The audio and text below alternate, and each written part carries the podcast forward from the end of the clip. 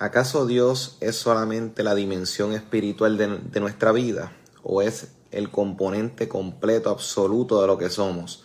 De eso te quiero hablar en esta mañana. Este es tu amigo el pastor Emanuel Figueroa. Y te quiero precisamente invitar a reflexionar brevemente sobre este asunto de cómo muchas veces estamos mirando a que Dios solamente entre en la parte espiritual de nuestra vida, en la parte religiosa, en la parte como tal, donde tenemos que separar este, lo social regular de lo que viene siendo la iglesia y estas separaciones que hoy día vemos de manera común, lo que han llevado al ser humano a fragmentarse entre lo que quiera hacer entre su corazón y la voluntad de Dios para su vida. Hoy en día tenemos jóvenes con mucha ansiedad, con muchos temores o con una visión selectiva de hasta dónde Dios opera, hasta dónde Dios entra en mi vida.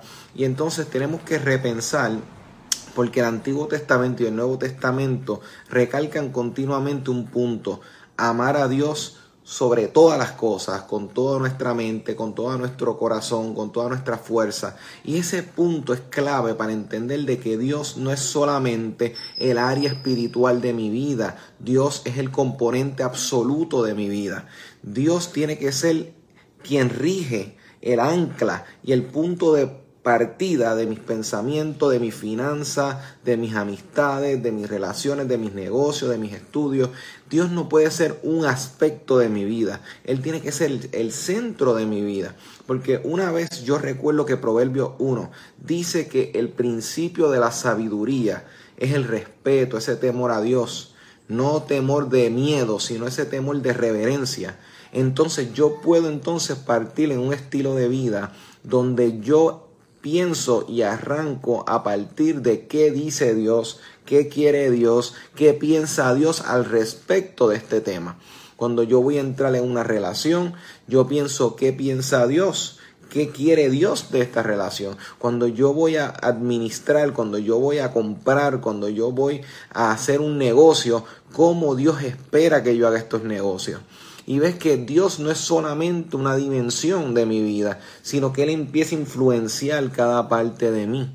Solo a, través de eso es que yo puedo ser un hijo y tú puedes ser un hijo e hija de Dios cuando tú tienes claro de que el punto de partida es qué haría Jesús, qué quiere Dios para mí porque Dios en una generación como la de hoy se ha vuelto un plan B para mi sueño porque lo hemos sacado a una dimensión espiritual religiosa y entonces nos quedamos nosotros como el centro y ahí es donde empieza gran parte de nuestros problemas. La gran solución para nuestra vida viene siendo cuando Dios es el punto de partida, cuando Dios no es una opción, sino el plan absoluto.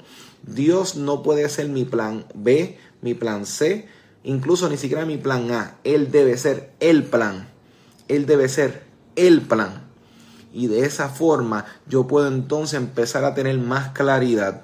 Porque Génesis 1 nos dice que en el principio Dios creó. En el principio Dios y ese principio debe ser el principio en mi vida, en cada decisión, en cada conversación, en cada sueño, siempre llevando todo a la voluntad y al deseo de Dios. Que el Señor te continúe bendiciendo de manera especial, que esto sea de bendición y si te gustó, comparte para que otras personas puedan ser bendecidas. Dios te continúe bendiciendo de